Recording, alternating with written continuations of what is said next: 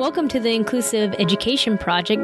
I'm Vicki Brett. I'm Amanda Selogie. We're two civil rights lawyers on a mission to change the conversation about education, civil rights, and modern activism.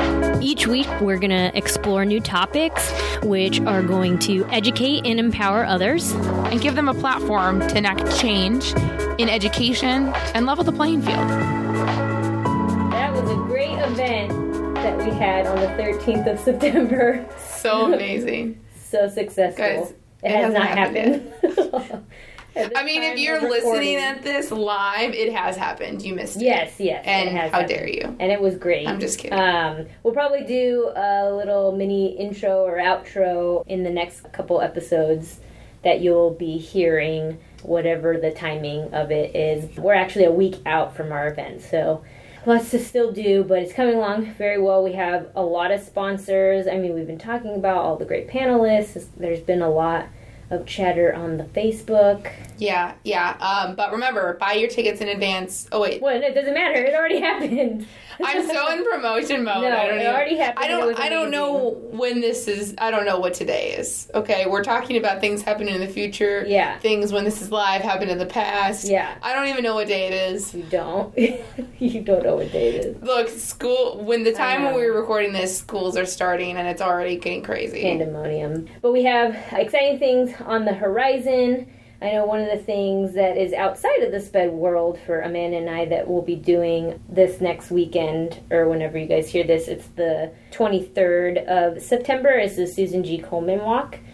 Which we go with a really good friend of ours um, who lost her mother to the battle of cancer, and we've done it for the past couple of years now. And always great to see another amazing nonprofit doing things differently than we would do, but still showing our support. And Yeah.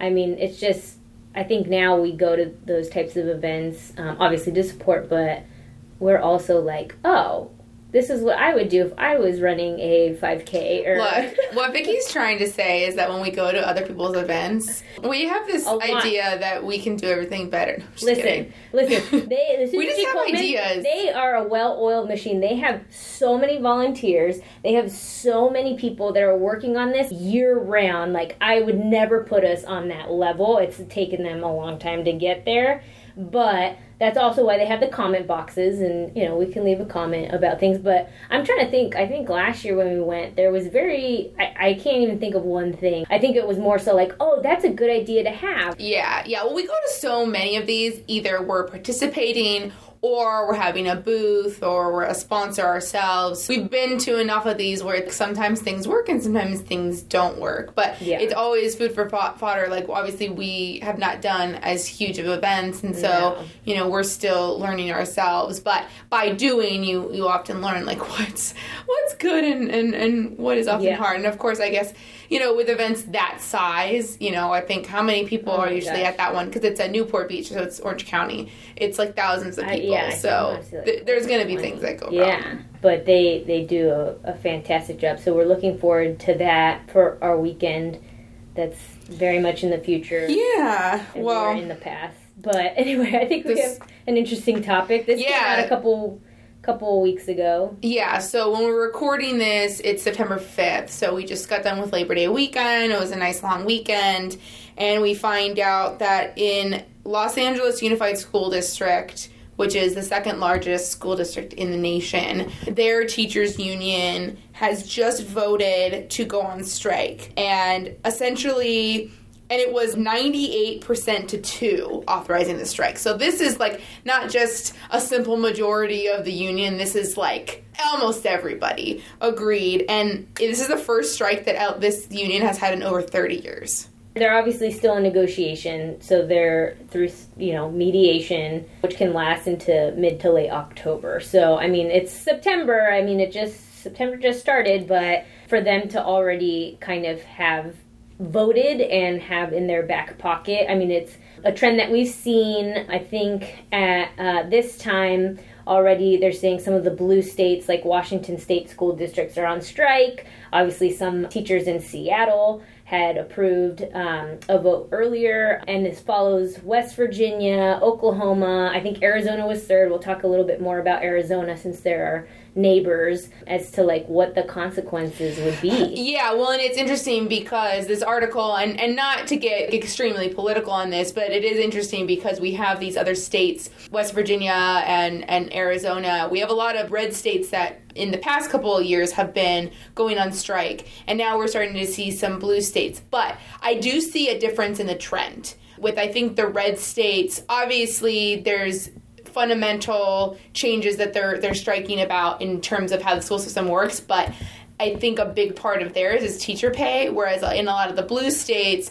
the emphasis is more on the educational programming rather than just the pay. And we're not experts on this, so I'm not saying that that's the one and only difference. It's just something that I- have seen a little bit because this article that we found, which we'll post, they actually went and interviewed a lot of the teachers that actually voted and, and asked why they had voted yes on, on this strike, which I guess this strike, if it if they don't reach negotiations by like beginning of October, then they would strike in October. Yeah, I mean, there's 26,000, over 26,000 teachers, I think, that are within LAUSD, and it's it's a big it's a big school district. This this would be major. I mean, a second to New York, you know, education. Yeah. Uh, school district. Really interesting because you would think as big as LAUSD and the teaching un- teachers union that follows LAUSD and I think the neighboring districts they, they haven't been on strike in 30 years but the United Teachers of Los Angeles, UTLA, is the, the union that is you know set to strike. That was created in, only in the 1970s, so it's not it's not like it's been around for 200 years or something like that. It's kind of they've had their ups and downs. Obviously, they had some strikes, but the last strike that they had was in the 90s where they defeated a disastrous school voucher plan. So obviously you've heard us on the pod talk about school vouchers and how, you know, nervous we are about Betsy DeVos and her plans for that, you know, and so that's it's very telling that that, that was the last time was they fought on something like that. And who knows, maybe they'll need to fight on vouchers again soon. Yeah, I'm sure, uh, you know, uh, the Betsy DeVos agenda has probably opened the eyes of a lot of different teachers within LAUSD and I think you know some in in different articles, some teachers were were quoted saying like, "Look, pay raise is not on our agenda. It's more like the school funding and and the the student to teacher ratio." There was um, one teacher that was quoted saying, "When I started teaching in 1999." The teacher to student ratio was 1 to 20. I had 20 kids in my class. These days, because of all the cuts, we don't even have school librarians anymore. We're teaching basic literacy. And he's saying that a sticking point in one of their contracts, which is an expired contract from last year, it's like section 1.5, which allows teacher to student ratios of one teacher alone in a class, no assistants, 46 students. That's insane. That's crazy. Like, and no assistant. Did it say anything about? Because I know that when I've looked up teacher ratios, school districts will have their policies, right? And oftentimes, and the Cal Ed Code has res- has requirements, but it's higher up than what some school districts do. Like they can make their policies smaller. Ages usually makes a difference. K through five should have a different ratio than middle school and high school. Was that 46? Do you know if it was what age that was? Um, no, this is just one of the teachers that they had quoted giving his general. It doesn't say what grade that he teaches in or anything like that. Just kind of gave his. Because I will tell you, I, I've had up to 20 kids on my soccer team, and 20 running around crazy is a lot to handle. If I didn't have, I think I've had some practices where I haven't had any any of our one on ones. That's a lot. So I can't even imagine if it was second graders. And according to Los Angeles Times, if you just Google LAUSD, you see that they have a budget of 7.59 billion. And so when they were negotiating, they've been in negotiation for over 16 months. Obviously, expiration, they're all working on expired contracts from last 2017 June. The district has rejected all of the UTLA's proposals, saying, "Look, we can't fund what you're asking for." But then the district also admits it has a 1.2 billion reserve. So the teachers union actually believes that that's way larger, and so they're just like, "Look, you guys are stalling, and we're gonna try to begin this strike you know, Yeah. at the beginning of October.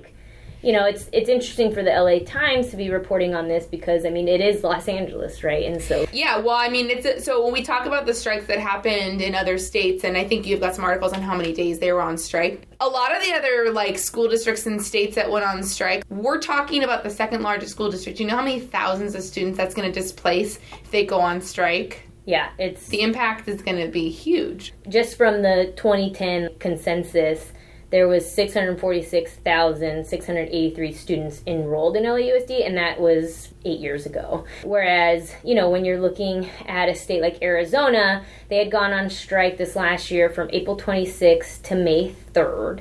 And their main objective was they were being not paid, there was low pay, and obviously the cuts to, to school funding. So that's been something inherently that we've seen is is cuts to school funding. And we had had a podcast talking about a district in Colorado that was going down to a four day school week.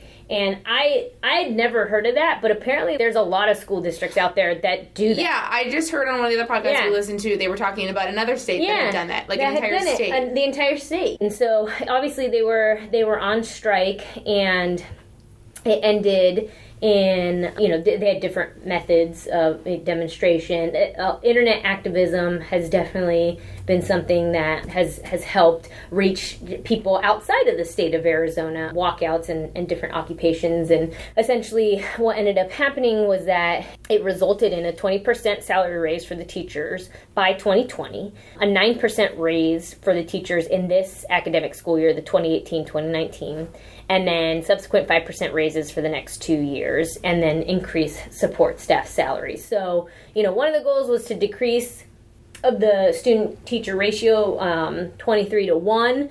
It didn't necessarily result in that, but I'm sure that they saw okay, you know, this is an effective tool that we can use in the future. I think it was Arizona's governor that had approved the the proposal for it. So, I mean, it's it's one of those things where the salaries before the walkout so before the walkout, teacher salaries in 2018 were between 8,000 and 9,000 lower than teacher salaries in 1990 wow. when adjusted for inflation. So, you know, it's one of those things where we want our teachers to be paid well. We want the students to be taught as best as they can in that environment. And I think a lot of teachers do not get paid enough. And even if you had perfect conditions, it's already hard to be a teacher. But then working with substandard like Yeah. textbooks and Yeah. equipment and and then on top of that, you know, some people that, you know, are doing it just for the paycheck and then they're not getting paid enough. I mean, the kids are the ones that really suffer and and that's what makes it difficult and that's why you know oftentimes we care about all children we're the inclusive education project however you know with federal funding for children with disabilities that's why we try to focus in especially when people are like oh you sue districts. Like that's not that's not okay. We don't they don't have any money and it's like it's federally funded. One. Two what does that say about how we treat people with disabilities if we're not trying to level the playing field? Do you want them to you know be at home when they could be outside working and just getting a, a social security disability check when they could be you know an actual productive member of society do you where do you want that money to go to? You know 3 to 18 maybe 22 or 22 to 90 Right, there's right. going to be a greater cost. That's usually the argument i have for more fiscally conservative people. Well, and we see with conditions in schools, the worse they are, the higher the chance the dropout rate increases. And so, if we're seeing classrooms of 46, there's already a high enough chance that students are going to slip through the crack. And not just students with disabilities, but students of color, students uh, from low income families, homeless students, they're already facing so many uphill battles as it is. So then, like, even if they were in a supported classroom, they're already facing battles. So then you go into a classroom that's unsupported, they're going to slip through the cracks automatically, and this, the numbers are just going to rise of how many students are dropping out of high school that even without a disability is leading to unemployment and the inability to future income and, and all of that and, and the quality of life And I mean, you know, starting with West Virginia, their strike happened on the 22nd of February of this last year. And essentially, there was about 20,000 teachers and public school employees that were involved. There were shutdowns in schools in all 55 of West Virginia's counties, and approximately 250,000 kids were affected. So it started on the 22nd of February, it ended on March 7th and it kind of spurred you know this movement right that we're seeing you know people using their right to organize and protest and and use their unions you know and and different people being affected. It's like all what is it? All the boats rise in, in the tide or whatever. Mm-hmm. like everybody is helped at a, to a certain extent. And with west virginia it, it did result in a 5% pay raise for teachers. So what we're seeing with each and every different kind of state and the collaborators that are putting together the protests and the demonstrations is that they're adding more. You know, it's not just about pay raises for the teachers, it's about the the school funding, we know, where we need the money to go to, textbooks, you know, technology. So we're seeing the teachers I, I think get a bit more bold. Yeah. Um, which is great and really put the children first, which is important. Absolutely. So, I mean, we'll check back in, you know, when it gets closer if this actually yeah. happens, but it'll it'll be you know, interesting to see if the union sticks their guns.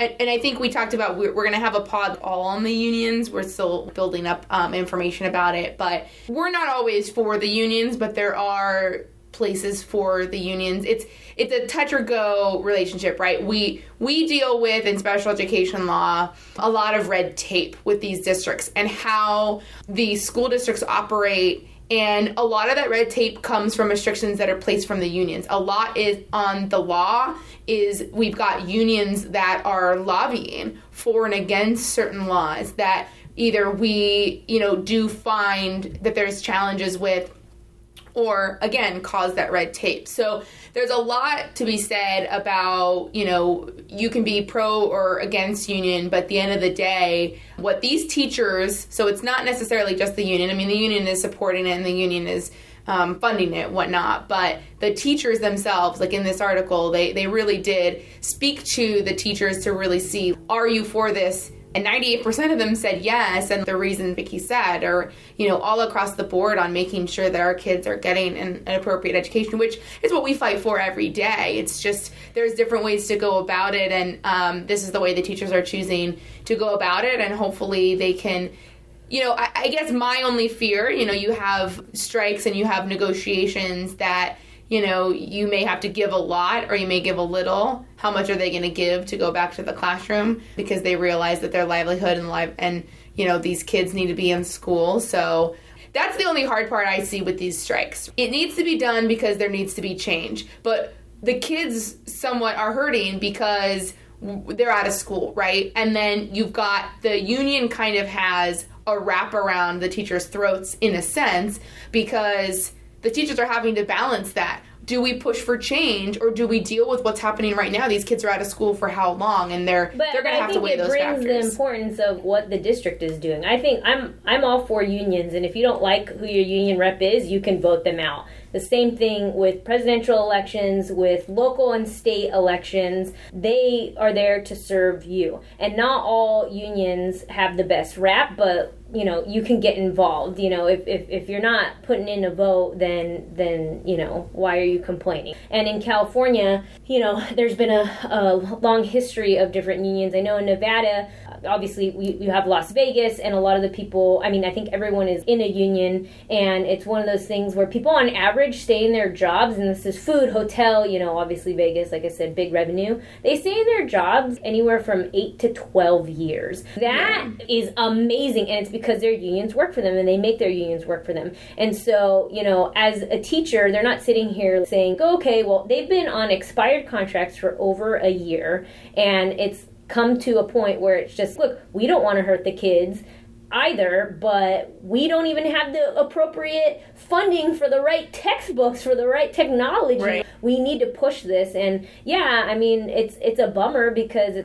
the school year is starting and the kids will be you know lausd started very early. They started early august. So they'll have two months under their belts and you know hopefully the strike doesn't go on very long like it has and, and it really hasn't in some of the other other states but i think it's also a wake-up call for the district because there is no oversight into how the budget is being done and sometimes people just think well that's how we've always done it so we continue to do it. So you know if lausd is going to do that it's going to be major. I mean they're the second largest district in the united states so it'll be very interesting to see how quickly the district is, is able to respond. But we had just last week, uh, one of my clients is on home hospital, and home hospital is when the child temporarily needs to be outside of the school setting, and a teacher minimal. Uh, one hour a day, five days a week, and we were trying to arrange times and stuff, and he was like, Yeah, well, I'm just going to go on strike next week. And he works at a different agency that is employed by that particular district. And it was it was just very interesting. So th- this teachers strike, or at least the vote to, I mean, obviously it made news because it's major. You know, I don't think there's news about you know the plumbers union association that's going to go on strike right. or something. This yeah. this is affecting. well, and it's interesting. I was just looking up. It's interesting that that the district claims that they don't have funding for the things that the teachers are asking for, which again isn't all just pay. To put things into perspective, the superintendent of LAUSD makes $350,000 a year. Mm-hmm. I understand that the superintendent of the second largest school district in the nation is an important job and probably encompasses a lot, but please tell me why she deserves to make that much when teachers make so little and we don't have we don't have music programs. We don't have art programs. We don't nurses have like counselors. I'm sorry, but that is just ridiculous. So I know that we've we've talked a lot in past pods about um, how we said school districts have money. So yes, right now we're saying school teachers aren't paid enough, and that's something that we always support because in some school districts they make a lot more than others. So there's a discrepancy there, but you may be thinking, well, what is it? Which is it, right? Do the school districts have money or do they not have enough money? Mm-hmm. These school districts, they have enough money. But if you need to look at where the money is going. So if you look, that much money is going to the superintendent every year.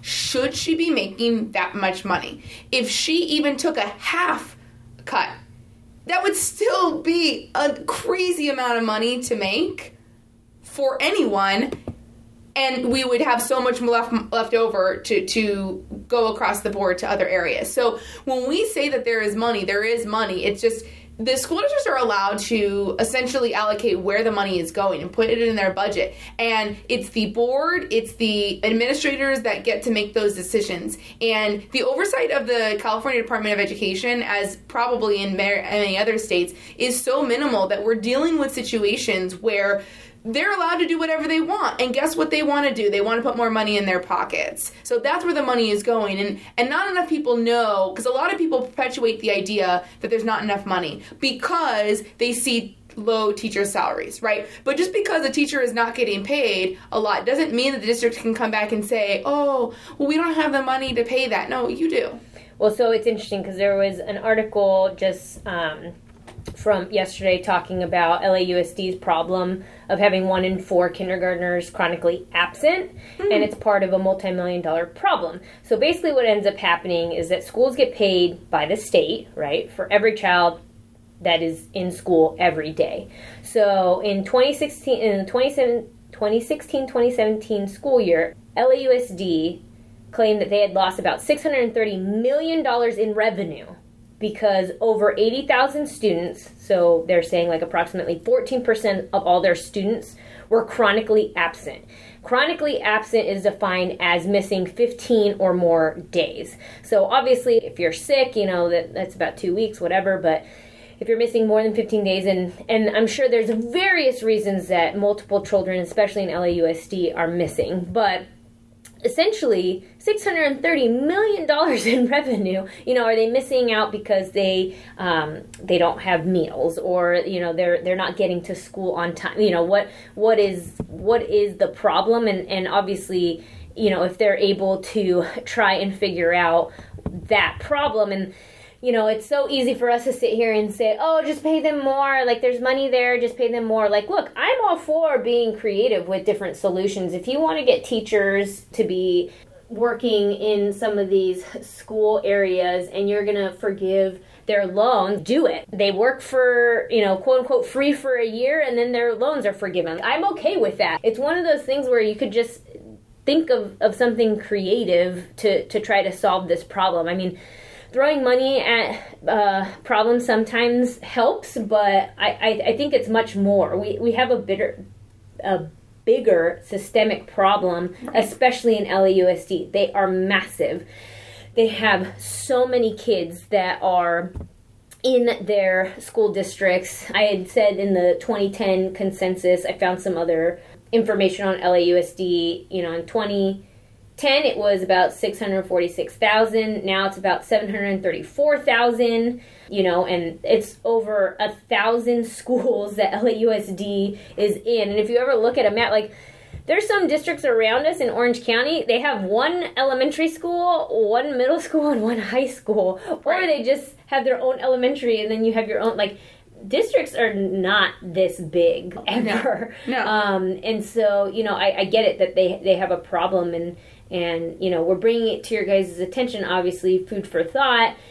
Nobody wants the schools to shut down um, but nobody wants children to have not the right technology or even textbooks. You know, I think I had read somewhere California is so low out of all the states. It's 40 something, right? Yeah, we're and 46 out of 50 yeah, in education. like even uh, though and we're like one of the our GDP states. of the state of California is a lot bigger yeah. than it's like the majority of countries. Yeah. yeah. Which so that is the most ridiculous thing. Yeah. And and it, I don't know that that's hard, but we'll see. You know what happens yeah, we'll with keep the you guys strike. And... updated on that for sure. Like I said, it's nice to uh, see people using their right to protest and, and organize for progressive change, especially when it comes to our children and their future. We will keep you guys posted about that and um, this is a little bit of a different pod. We've had a couple, Amanda and I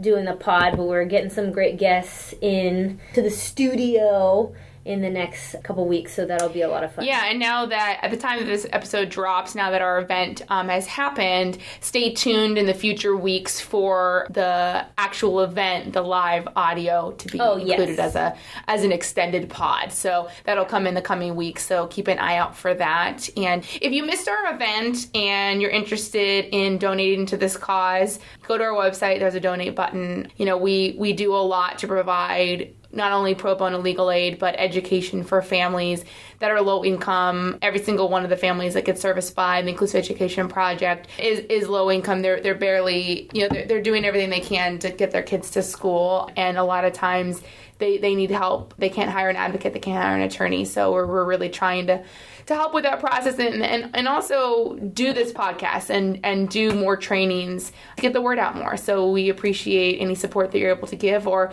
you know what, if you're not financially able to donate, just send someone information about this pod, have them start listening. And, yeah. Uh, we appreciate it. Website is iepcalifornia.org. So we hope you guys check it out and check us out on Facebook and